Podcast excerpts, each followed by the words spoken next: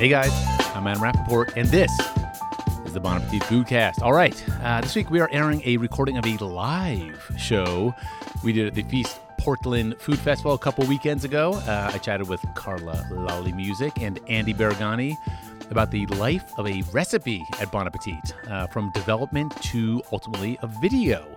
One thing, just bear with us in terms of the audio on this one. Uh, we were outside at the festival, a little music in the background, live audience. So um, you know, not the it's not the impeccable sound you might be used to, but it's still pretty good. Uh, after that, Andy Baraghani is on in studio uh, to give us his top ten cooking rules. Oh, one more thing before we get started.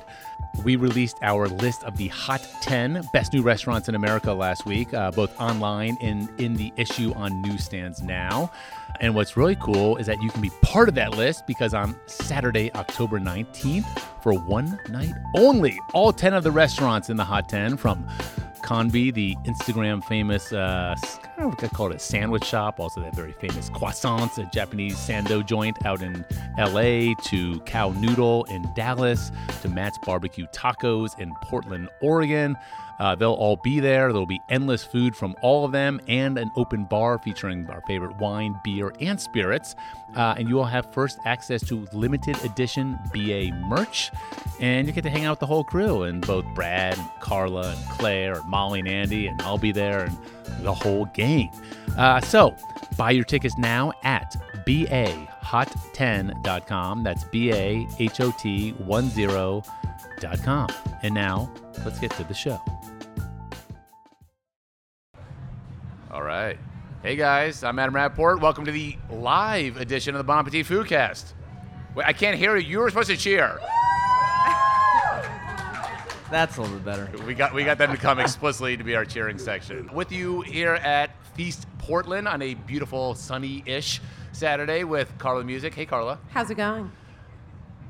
I'm a little crusty this morning. Yeah, the two of you, man. I was all all rough. tucked in and hydrated, and I'm looking at you guys. I'm like, can we help you? And that's Andy Baraghani. What time did you get home last night, Andy? Not that late, like maybe 12:30. Okay, yeah. All right, you know. It's respectable. But woke up around seven, so And went on a hike. and As- then went on a what, like five, six mile hike, something like that. Wow. Probably no, it wasn't that long, but it was. There was a. felt it that was very long. steep. Uh, anyways, all right, we are not here to talk about our workout regimes. We are could, here though. talk about okay. I think a lot of people now on the, in terms of viewers, listeners, users, readers of Bon Appetit, they sort of access the brand through our YouTube channel, which now is I think four and a half million subscribers. Uh, you guys are on videos every day. People love them, but the recipes that you guys demonstrate often. Um, I, I like to think, Carl, maybe this, is, this could be correct, but that's more of the finishing line than the starting line for those recipes. Definitely, 99% of the time, that those are all existing recipes that we're bringing to life through video. Yeah, and Yeah. I, I guess one thing with Bon Appetit, you know, we're a monthly magazine, we're also a website, all those things. I want to talk about that recipe process and how something gets from a chef or from your own minds into the pages of the magazine, eventually into the website, sometimes on a podcast, where they sort of begin and how they can begin in different ways. So you each have a recipe you're going to break down. Carla gets to go first, Andy, because Okay. she's Carla. That's okay? fine. Oh, okay, because I'm Carla. Cool. Yeah, so I am going to talk about the gochujang pork shoulder steaks, which is a kind of an old-ish recipe. I think it was in our 2016 uh, July issue, which is um, it was a Korean grilling story. So for that story, I actually got to get out of New York City. I went to four or five different cities. I met with chefs across the country who demoed their Korean recipes for me. So it was really started as like a research and a reporting trip. And when I got to Seattle, I spent time with Rachel Yang at her restaurant Joule. She was a Hot 10 uh, winner Yeah, maybe 2014 already or so. Yep, already had a relationship with us, and she hosted me at her restaurant before service one day. Opened up a giant pork shoulder steak, started butchering it, and really took me through like start to finish. Her marinade, her technique for butchering, the grilling technique, and I left with a recipe in hand. Came back. Wait, can we just talk about pork Yeah. shoulder steaks for a second? I would. Lo- I could talk about him Because for a, more than a second. How many uh, Korean barbecue fans we have out there in the stands? Thank you. Your check's in the mail. Um, but I think as it's become increasingly popular in the states, and we've done a lot more recipes, just that sort of awakening to the fact that you can take these cuts of meat like short rib or or, or pork shoulder. And you don't have to braise them for four hours. You can Right. slice them relatively thinly and grill them quickly, and they're so juicy and so flavorful. And I've always been like, why was I not doing this before? Yeah, I don't even know if I knew that it was going to be shoulder when we agreed on the recipe. And I remember being really kind of astonished at how the texture of it. And she cuts them like three quarter inch thick. Yeah. So they're not even like paper thin, super, like super quick cooking.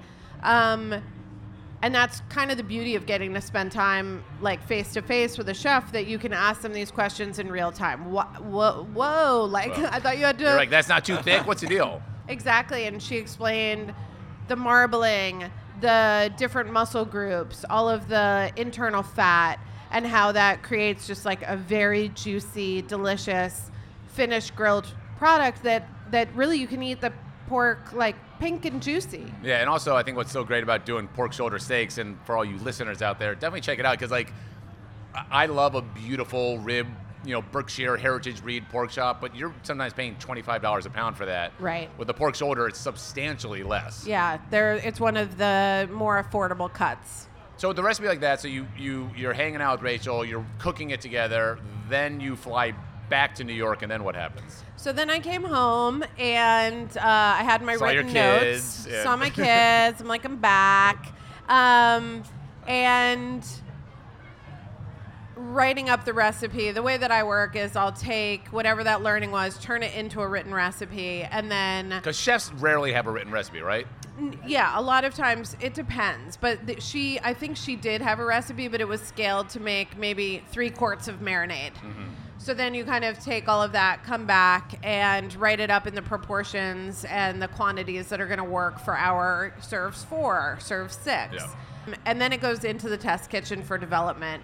And that process is really making sure that the way that you've interpreted, written up this recipe, and adapted it to like not having to buy a whole pork shoulder and butcher it yourself, but be be able to go to the butcher counter and just order four th- three quarter inch thick steaks is going to translate. It's going to taste the same. It's going to look the same. Yeah, and what about in terms of ingredients, like working with a professional chef, like how often Andy will, let's say, an editor in chief say to you, "Why do we need this many ingredients? No one's going to go out and buy all these things. Can't you make this simpler for the reader?" And I try to do that. I don't always succeed, but I try. But I think like I've learned just when it comes to recipe development, like you can't put too many crazy ingredients. And chefs definitely they have uh, uh, access to all these incredible ingredients, and it's great to go to a restaurant try that. But home cooks, they're less likely to do that at home. Yeah, it's different when you have something already in your pantry to be like, oh, I'll grab this and throw it in there. They have it, and we have we're telling a reader to like go get it. And also, like sometimes go go to three different stores to source these like sort of artisanal ingredients, and that's just I'm always like I'm not going to do that. We would never like tell do me the one or two things I definitely need, and maybe if I feel like it, I'll get the third or fourth. But yeah, just so so you start so then you come back and you start to sort of recreate the recipe as close to possible as what you tasted when Rachel. Yeah. And like what are how what's the challenges with that? making sure that once you're in a home cook kitchen with a regular grill, the kinds of pots and pans we're going to use, you know, things like she did her marinade in a giant hotel pan because Yeah. it was a huge quantity and she would pour it over and put it in there. So then coming back and like, all right, do we want people to put this into a resealable bag? Is it going to be in a pie plate? Mm. You know, just things like that to adapt to. Ooh, I like the pie plate idea. Yeah, sure. And then, you know, she was using a Vitamix blender. You know, will that will that work? Could we even do it in a food processor if you had to? If you had to like whisk all these ingredients together, would that work? Could Andy do it in one of his 17 mortar and pestles? Could you do it in a Yeah. mortar and pestle? Definitely, just it would take a little bit longer. That's all. Yeah. And then comparing things to the supermarket size tub, right?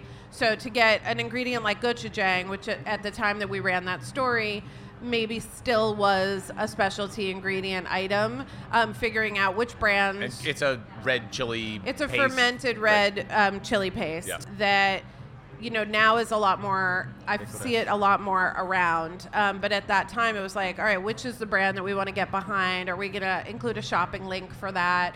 Are we going to tell people where to get it? Does it make a difference? Collecting all the ingredients.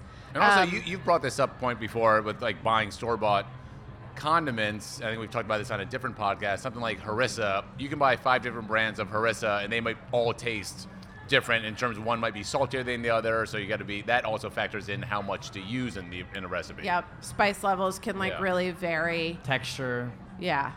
And then a big thing for us is just getting the the recipe language right. You know, time and temperature, uh, putting things in the order that they're actually going to be used, making sense of the recipe so that someone can read your recipe, not having done an interview with Rachel Yang and seen her do it, but then execute it at home. And there was no video component at that time, so it needed to like translate off the page into something that someone would want to make. All right. So my question, Andy, do you remember at all when Carla was testing this recipe in the test kitchen? Uh, no. I think it was before your I time. think It was just just before Times before, yeah, I got there, and then, uh, but for, I remember when she did the video though. So, Yeah. but was- so you do you test it? You're making the marinade, and it's kind of a bright orange marinade. Yeah. Marinate them, then you hit, throw them on a really hot grill. Yeah. We have a, at the BA Test Kitchen. We have a sort of an indoor restaurant style grill with a hood and stuff, and you grill them till crispy, and then you serve them up at a tasting. Like, what? How Yep. does that work? Yep. Then so internally we have editors will come to the tasting. So this was a little bit unusual because I think I wrote and edited that package, but. Um, you put the food up for tasting, sort of in the presentation that that we want it to appear on the page. Can We're every also- can any editor can anyone come to a tasting, or is it a Definitely select guest not. list? No.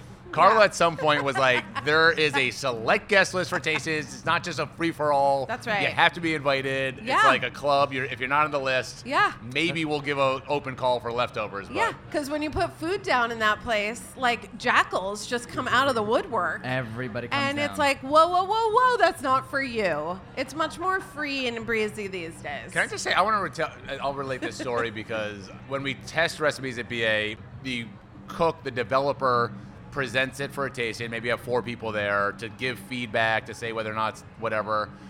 I was doing my mom's pumpkin chiffon, pumpkin chiffon pie recipe the other day for a possible Thanksgiving.com thing.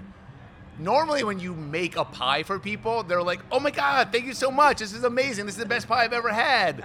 These people just sit there, kind of without saying a word. They're like, "How much salt did you put in this crust?" Yeah. Or it's like, "It's tasting kind of sweet. How much sugar did you use?" Or Carla's like, "I think this pie's weeping. Did you freeze it and then thaw it?" And like, Yeah. They're- you were lucky or, or unlucky, depending on how you look at it, because Claire Saffitz was shooting a gourmet makes that day, Yeah. and she's, She's like the the, pie queen. baking queen. and like all of a sudden Claire's at your tasting. Well, it was si- really just kind of oh, chewing but not saying there. anything, and you're like, "Is this good? Is it bad?" It was a very sobering experience. Not what the did she normal. have to say? She liked the flavor. We did decide, and if we're gonna get it right, that do not try to freeze it first. I realize we're getting off track from pork chops here, but this it's kind of like a pumpkin mousse pie. The mousse freezes, then it defrosts, but it gets kind of crystally. And, then I don't know why my mom said to freeze it first. I think it was a weird Well, we talked ahead. about this a little later. Yeah. You were like, I don't know why she always put it in the freezer, but like hers wasn't icy. And then and then we did have a conversation about like a home freezer compared to our reach-in Not as cold? is probably not as cold and Oh. during thanksgiving you're going in and out of that fridge a lot so the overall temperature was probably just not the deep freeze Well, short answer is I still need to work on that recipe. Do you remember when you put this, this these pork chops, which I made and I think are just phenomenal? Was it like first try, boom, we're good? Pretty much. Yeah. I think then we were um, thinking a lot about all of the other elements that go together to make the the full spread for a Korean barbecue. So getting the lettuce wrappers right. She also gave me her recipe for I'll never forget this for chopstick ready rice, which Ooh. was short grain rice that you know, rinsed but not rinsed so much that all of the surface starch is gone so that it'll still stick to the end of your chopsticks, which was really cool. So then getting all the, the condiments, the pair of shears for snipping it into really thin slices. She likes a couple slices of raw garlic in hers, a little bit of jalapeno. So, does a meal. Yeah, getting And the bread. whole spread. So does a meal. Yeah. So we ended up doing this beautiful story in the magazine like three, four years ago, photo shoot, beautifully styled. So then four years later, you're a big YouTube star. You've got to come up with recipes every couple recipes every month to do as videos. Why did you look to a recipe four years ago to all of a sudden do a video in 2019 with? Well, like you said, I've made this recipe many, many times in the interim years. I think there's so much great learning. I love how simple it is. I think the flavors are amazing. Um, Rachel Yang continues to like open restaurants. She's got one here in Portland now, and so just a, a really great recipe that whenever you're doing a video for a recipe that you can really, for me, it's like what are the ones that I can talk about passionately and with excitement and with all of that learning, like having the benefit of getting to interview her first person, Yeah. that experience, and then and then you're just it makes the videos more fun when it's Yeah. food that like you're I, I'm connected to that One recipe. thing, know, one thing we always talk about with our videos and the test kitchen talent in air quotes, that you guys are not just like talking heads. You're the people who are actually testing these recipes, cooking them, developing them, making them at home, so you actually can speak convincingly and passionately about them and knowledgeably. So with a video, then you've made it, uh, tested it, you've done it for a photo shoot. How does creating cooking a recipe video differ for you guys than it might be in other situations?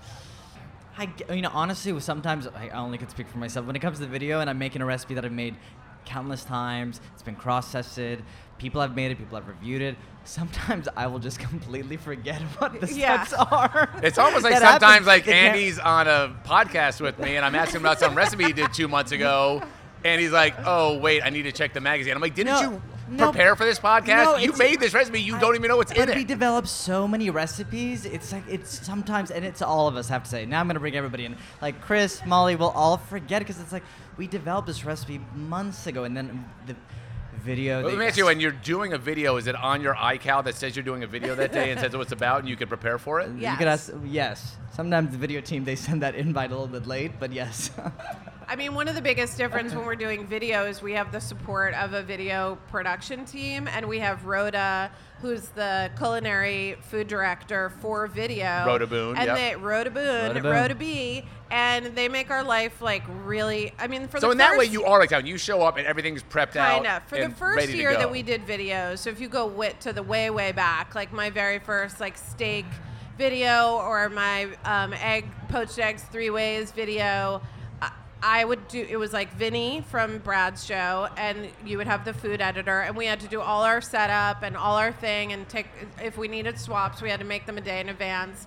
And now we have like a full fledged, like real amount of support. It makes it And it's not that you're not willing to do the work. It's just that one thing that was interesting about a video, especially if it's a baked good, you you actually are doing like three versions of. it. You have the prep, you have like the finished version, you have another one for a food beauty. So it's like a beauty shot just to get it when without it being eaten and everything. So it's like there's a lot more layers. Yeah. Than just that. So you did this, and with this video, how did it do? How many views does this video have for the? This for the was really popular. I didn't look it up before I sat down, but If anyone um, has their phone, you want to Google what's it called? Pork Bon appetit. Yeah, YouTube. That's the gochujang pork shoulder steak. Um, it did really well, and and we in our what our wish list was really to get Rachel. If Rachel had been in New York and could be in the video with me, that would have Mm-hmm. been like the big. That would have been like number one choice. Then we wanted to like FaceTime with her, but she's a busy person, so Yeah. I ended up really just talking about meeting her and all of her. Like the quotes and the learning I that I got what from was her. cool when that video went up, uh, even someone who works at BA, like I said, you're kind of like working a year ahead for some issues, or three months ahead, or something for four months. I, I had forgotten about that recipe, and then the video went up, and then that weekend I was at Eight Hands Farm on the North Fork of Long Island, and I was like, oh yeah, that, and they I saw a pork shoulder, and I remember saying to the butcher guy, I'm like, oh, can you slice those into steaks for me? And he was like, you're gonna do what? Right. And I'm like, trust me, it's gonna be good. I'll send you a photo when it's done, and they were amazing. You were like, I watched a video. I'm Yeah. pretty sure. But, yeah. I, but even for me, who works there. Uh, so Andy, you have a different experience. Wait, do we have, did you find out?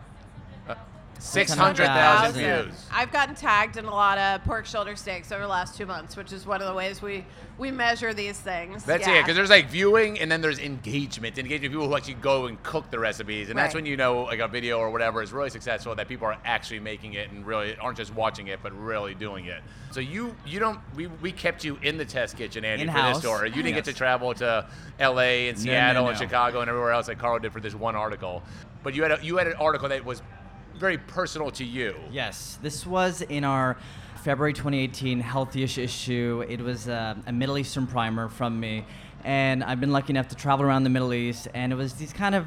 Your family's from where exactly? My family's from Iran, uh, live in California.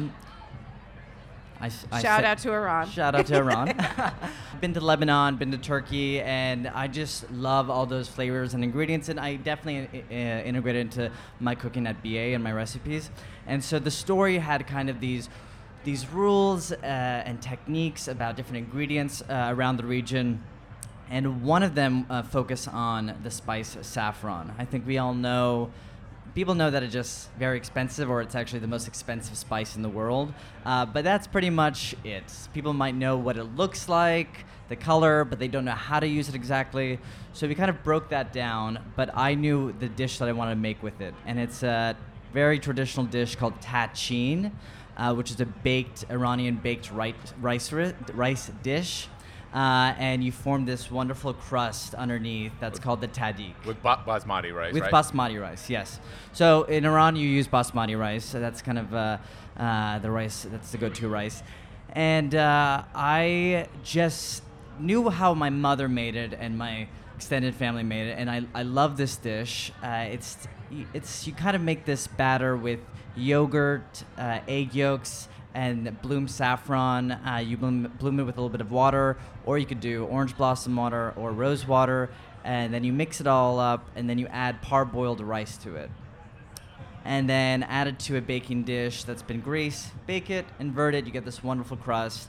But I had a lot of issues with the one that I grew up with. Sorry, mom. Uh, it's just not. I know. Adam's like, you're always dissing your mom on the podcast. Uh, You're dissing everyone on the podcast. it's it's uh, typically baked in uh, a nine by uh, thirteen or uh, baking dish, and it's just rectangular. It doesn't look that great.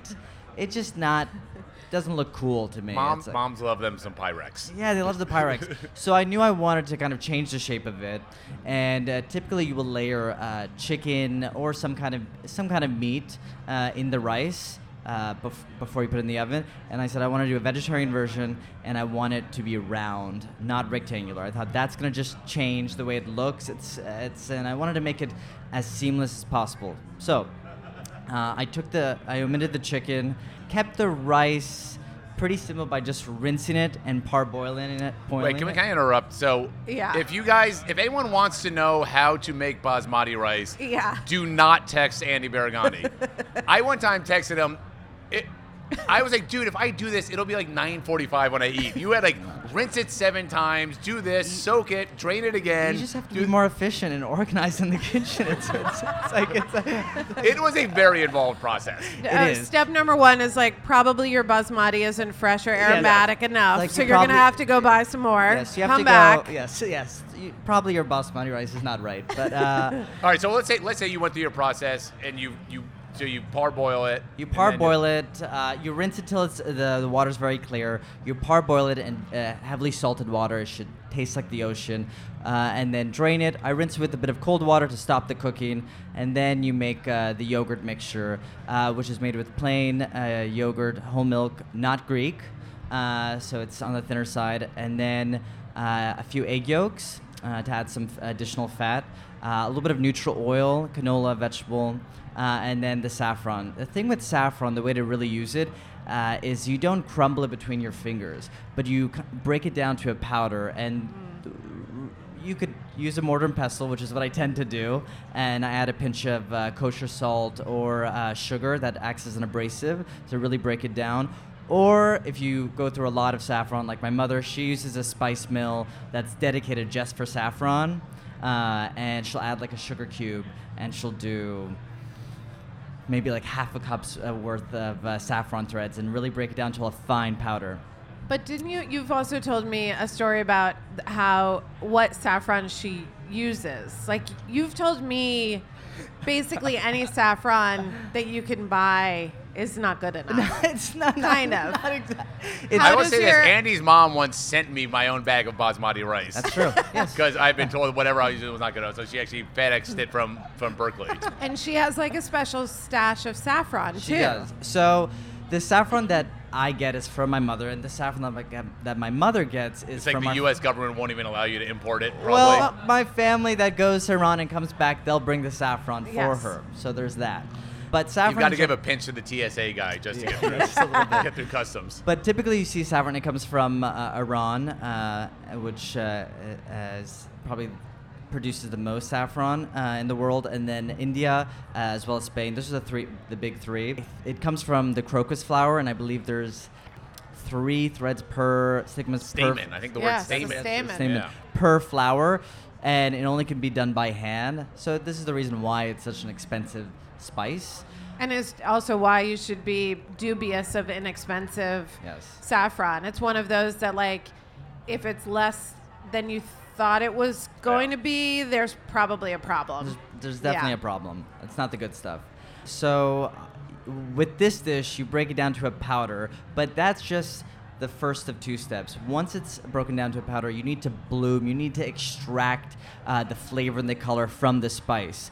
So, you can do this by adding a little bit of warm water, as I mentioned, occasionally orange blossom water uh, or rose water. Those are the kind of the three ways. I usually tend to go with water just to kind of keep to really taste the saffron flavor and not uh, mix it with uh, with other other flavors. so it doesn't need a fat to bloom. It's hydrophilic or Yeah, whatever. Exactly. Okay. So Wow. you, in some ways, you you could do it in oil, but you already have the oil in the yogurt mixture.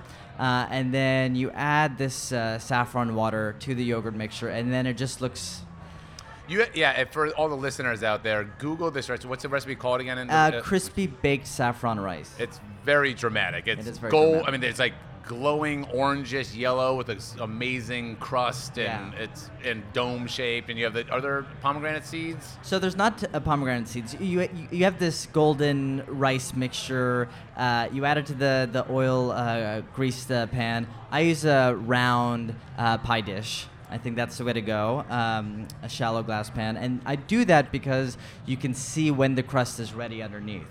Oh, cool. So rather than a metal pan where you're just it's a guessing game, you can see how long uh, it'll take, and it usually takes about an hour to an hour and 15 minutes in the oven. And then you take it out of the oven and invert it, and you get this extremely fragrant, deeply golden uh, crust.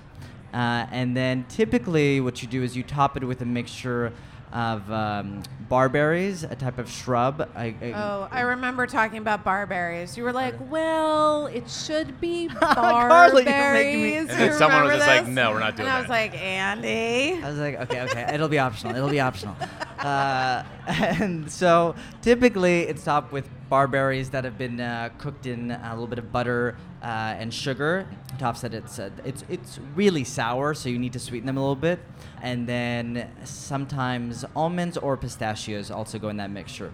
With this one, you do have the barberries that are optional, but I think sour, uns- uh, unsweetened sour cherries. A lot of sour, dried sour cherries you find are already sweetened. Go for the unsweetened sour cherries that are uh, warmed in a little bit of butter, some sugar, and some.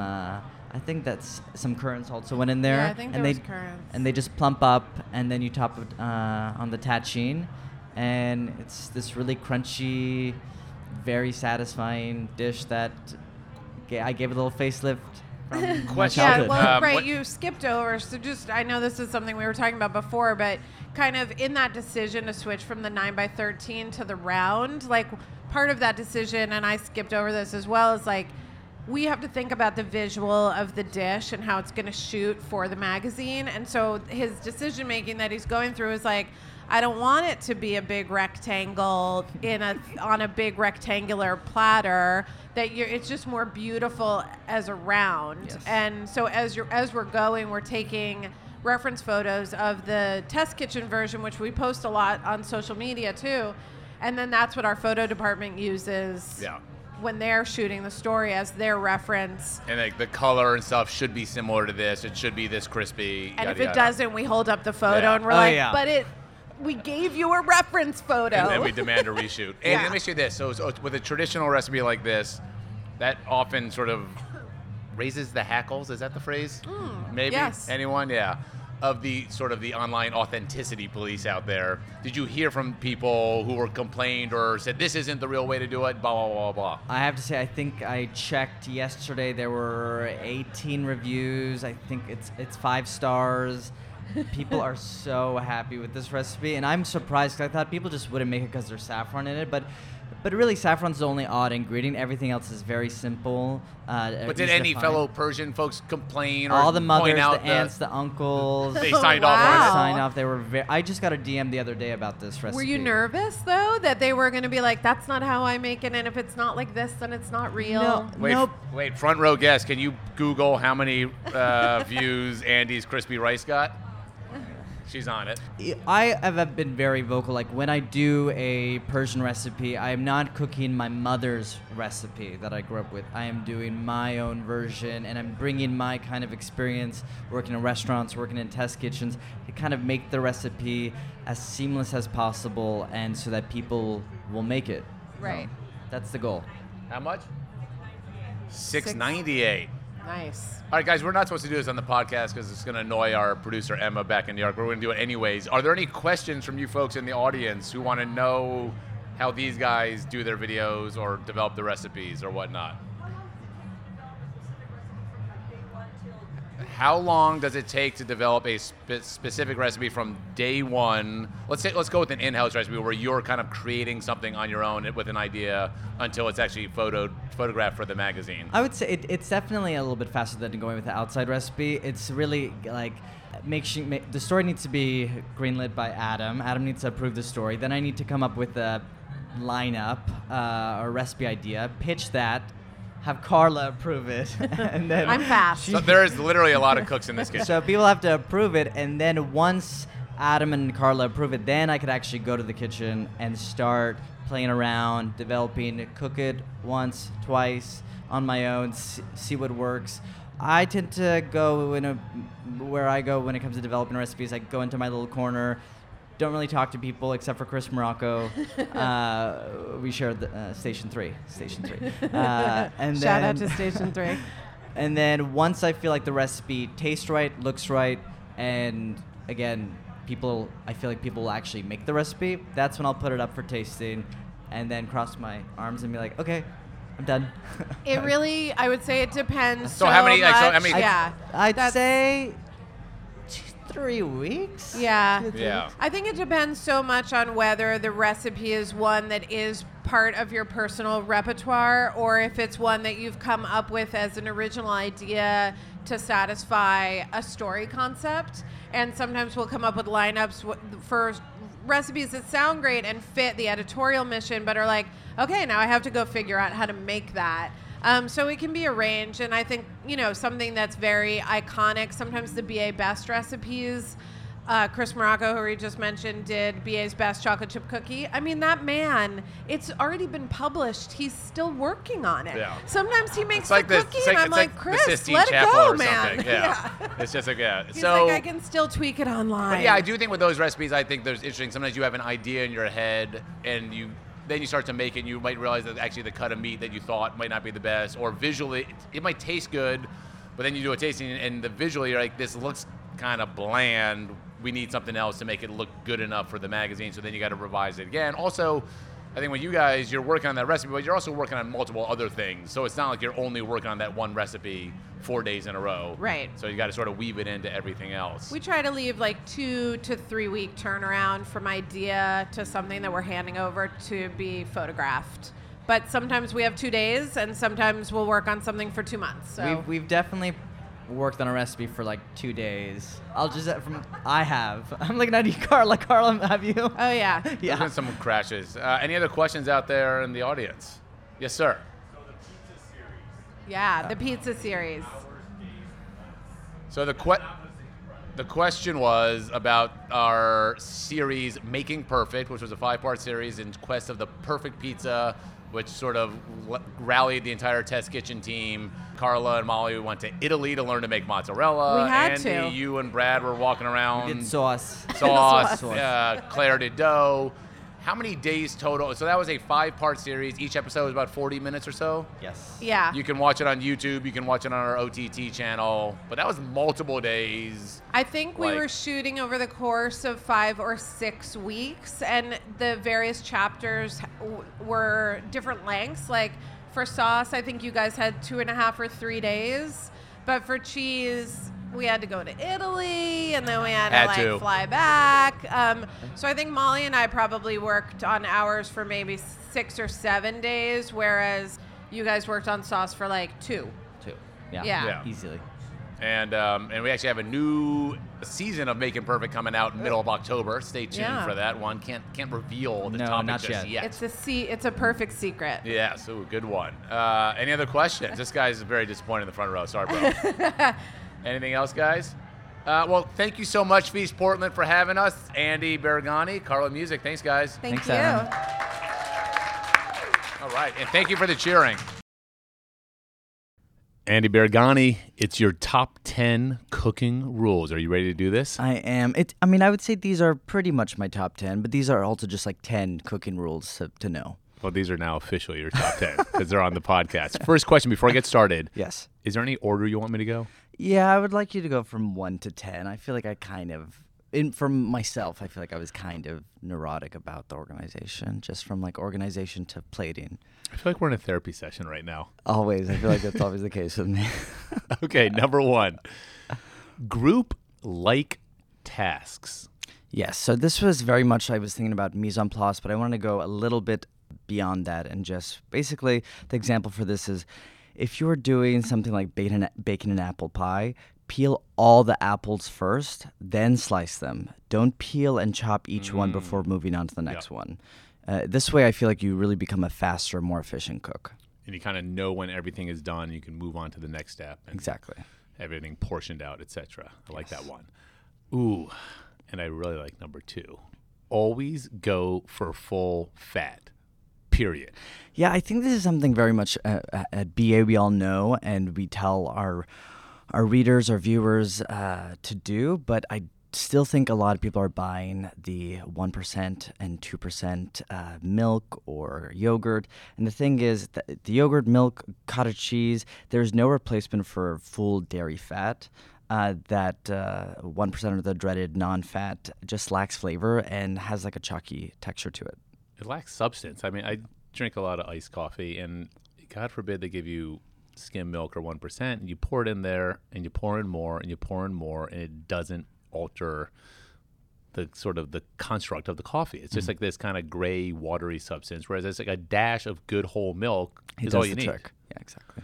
Number three, skip boxed or canned stock when making soups, braises, or stews. Yeah, this is something I very much. Uh, I made a change uh, probably three years into BA, or excuse me, like one year into BA. So for the last three years, where I just stopped calling for stock for any of my recipes because if you're not if you're not making your stock at home, or if you're not buying really really good stock somewhere that uh, you trust, I would just use good water. I think just like Did you just say good water? good water. New, good water is New York water. I wouldn't say like Florida water is not so great water. That's gonna taste like a swamp. I mean, it's like- Oh God! Can't wait for the Florida emails. so I just think it's like you. It's um. But then, where does the flavor come from? I would add maybe an extra bundle of herbs. I'd add say me, maybe some chopped onions or car- or sweat some carrots, onions, some mirepoix. Add a little bit of uh, extra fat uh, if you want. But the box or canned stocks that you would get, uh, most likely, it's like a little too sweet because there's too much carrot and too much onion. Or it just tastes like bad water. It doesn't Or it taste like like bad anything. water, yeah. Yeah. I, I think one I got a tip years ago with Zak Pelaccio. I was doing an article with him at GQ about making a braise, and what he likes to do is just put in more vegetables than you think, and really cook them down till they get kind of caramelized and release a lot of those natural sugars, and then that just sort of imbues the entire braise with more flavor than you might think. Uh, all right, number four. Hmm. Choose oils with taste in mind. Yeah, this is kind of. Uh, I thought about this one. I think uh, I love extra virgin olive oil. That's definitely the oil I, I use the most, but it's not the only oil I have in my kitchen. And I think people should be aware of that. Uh, if I'm cooking, let's say, uh, lap from uh, a dish from Laos and Thailand, I'm not going to be using extra virgin olive oil because that's not what they use. Mm-hmm. I'm going to be using more of a neutral oil. I'll probably be using peanut oil. Uh, if I'm deep frying, I'm going to be using a neutral oil um, just because of the higher smoking point. Uh, also also cost. Like, it cost. doesn't make sense to use like two cups of expensive extra virgin olive oil. I mean, if you can afford to, and you're making zucchini flowers, God bless you. But yeah, if you're making, I made fried chicken like cutlets last night, katsu style, and I just used safflower oil Yep. because I was not going to use extra virgin olive oil for that. even with olive oil, like you can use that robust peppery olive oil uh, for maybe finishing certain dishes if you if you like if you're into that, uh, or you could use more of the kind of lighter, more fruity, uh, delicate olive oil. Uh, that you'll see from like the Liguria region, and that's uh, some that I definitely use that a lot more. But even like like I said, when I was making these sort of chicken cutlets, katsu style, like I was going to serve them with rice and some little Kewpie mayo and some pickled ginger, maybe a little soy sauce. I think maybe, or maybe I would have fried a little bit in olive oil had I been doing more of like a Milanese deal where I was doing arugula and tomatoes and lemon and olive oil on top. And then, like I said, wh- wh- which country are you leaning to and how would they do it? Exactly. Think about the cuisine and the type of flavors that you're uh, you're working with. Um, all right, number five, your Molly Baz rule: uh, blanch or boil vegetables in heavily salted water. Is this Molly Baz's rule? Sh- She- salt is just her rule. She I ha- feel yeah, like. she's just like she's very salty, literally and figuratively. So uh, this is not just uh, to flavor uh, your ingredients that you're you're blanching, because the salt uh, salted water will do that, but also it's just it brightens the flavor but enhances their color. Try blanching green beans in water that isn't heavily salted, and it's just going to turn this kind of grayish green color. It won't be bright. Uh, my rule of thumb is kind of I do a quarter cup to two quarts of water. And when you say a quarter cup, you you are using. I'm using quarter cup diamond uh, crystal kosher salt. yeah, and if you were using just like old fashioned bald, I mean, if you were and if you were using old fashioned Morton's iodized salt, you would use less. I would use probably about. Uh, I don't know the exact ratio, but probably a little over two ta- two tablespoons. Number six, we were just arguing about this in the test kitchen yesterday. Oh, great no. cheese, great cheese yourself. Yeah, I'm wondering where you stand on this. Uh, this is something I just never ever have done. Um, I don't remember growing up uh, where my parents bought shredded cheese already. I never bought like pre-shredded cheese. It just didn't feel right. Uh, they are convenient, I will admit, but uh, they often lack flavor and have stabilizers most of the time, which keeps them from kind of uh, uh, clinging on to one another. So I just avoid it at all costs. I, I make exceptions. Um, if you can, if you're like at an Italian market where you know they're bringing in a lot of their own product, and sometimes they will sell their own already blitzed Parmesan, like the real, really finely ground, pebbly shape. Um, and I like to buy that if I'm making pasta for a bunch of people, just to be able to add that to the pasta as I'm tossing it. I'll still probably bring a hunk of Parmesan to the table and let people grate it themselves at the table.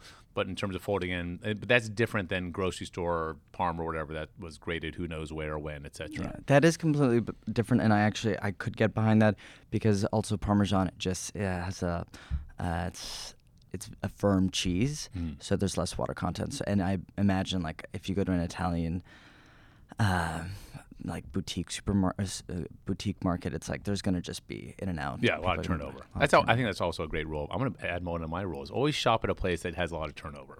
Yes. You know, you know the ingredients can be fresh. All right, number seven. Hmm. Two acids are better than one. Yeah, this is something very much I learned in restaurants, I'll say. Uh, I mean, this could be applied to also fats, but we'll focus on acids for now. Uh, this is, say, like when I'm, if you look at, I'd say, every one of my salad recipes, I'm adding a splash of vinegar, but I'm also either adding a squeeze of, uh, let's say, citrus juice or citrus zest, most likely.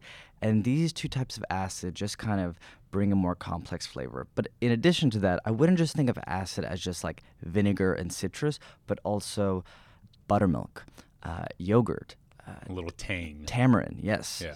Sour Yeah. cherry. So it's really kind of thinking of like what is acidic. It's interesting because use like if you're just using all vinegar, sometimes it can be a little more assertive than you want, and then that citrus juice sort of le- leavens it a bit. Exactly. All right, number eight. Add hard herbs early in the cooking process as they infuse the dish through heat. Yes. Add soft, tender herbs towards the very end so they stay raw and bright.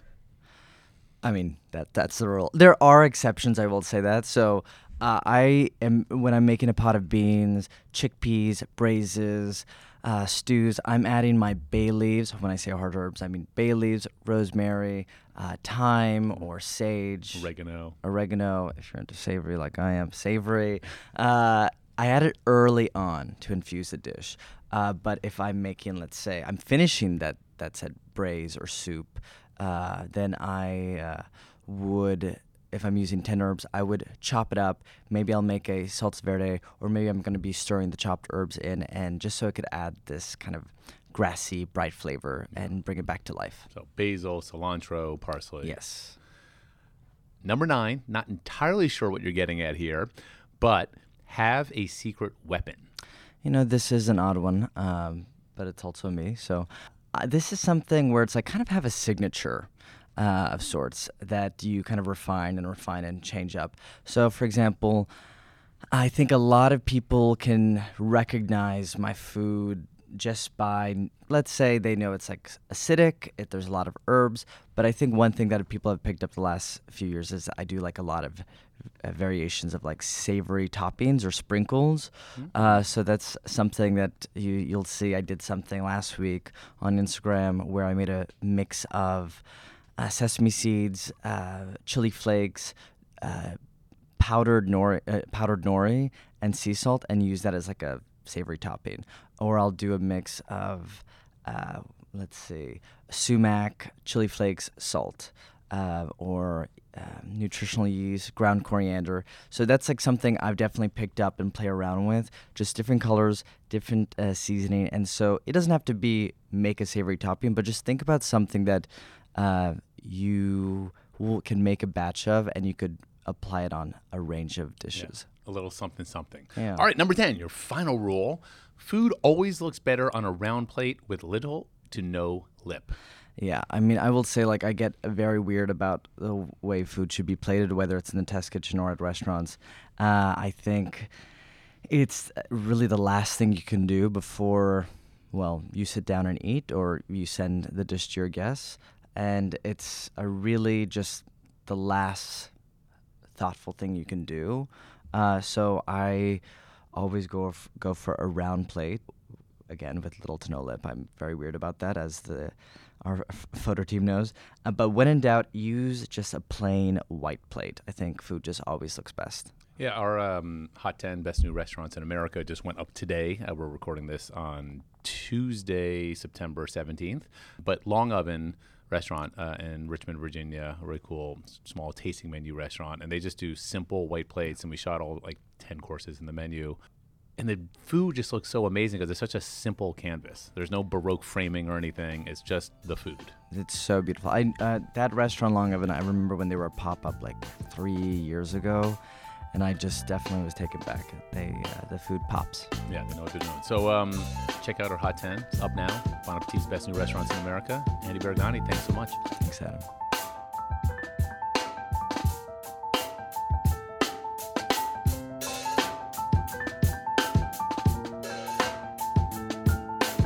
The Bon Appetit Foodcast is produced and edited by Emma Wartzman, with additional programming help from Carrie Polis and Elise Inamine. Our theme music is by Nathaniel Wartzman. We have new episodes every Wednesday, and if you want to reach out to us about this episode or any other episode, email us at bonappetitfoodcast at gmail.com. Thanks for listening.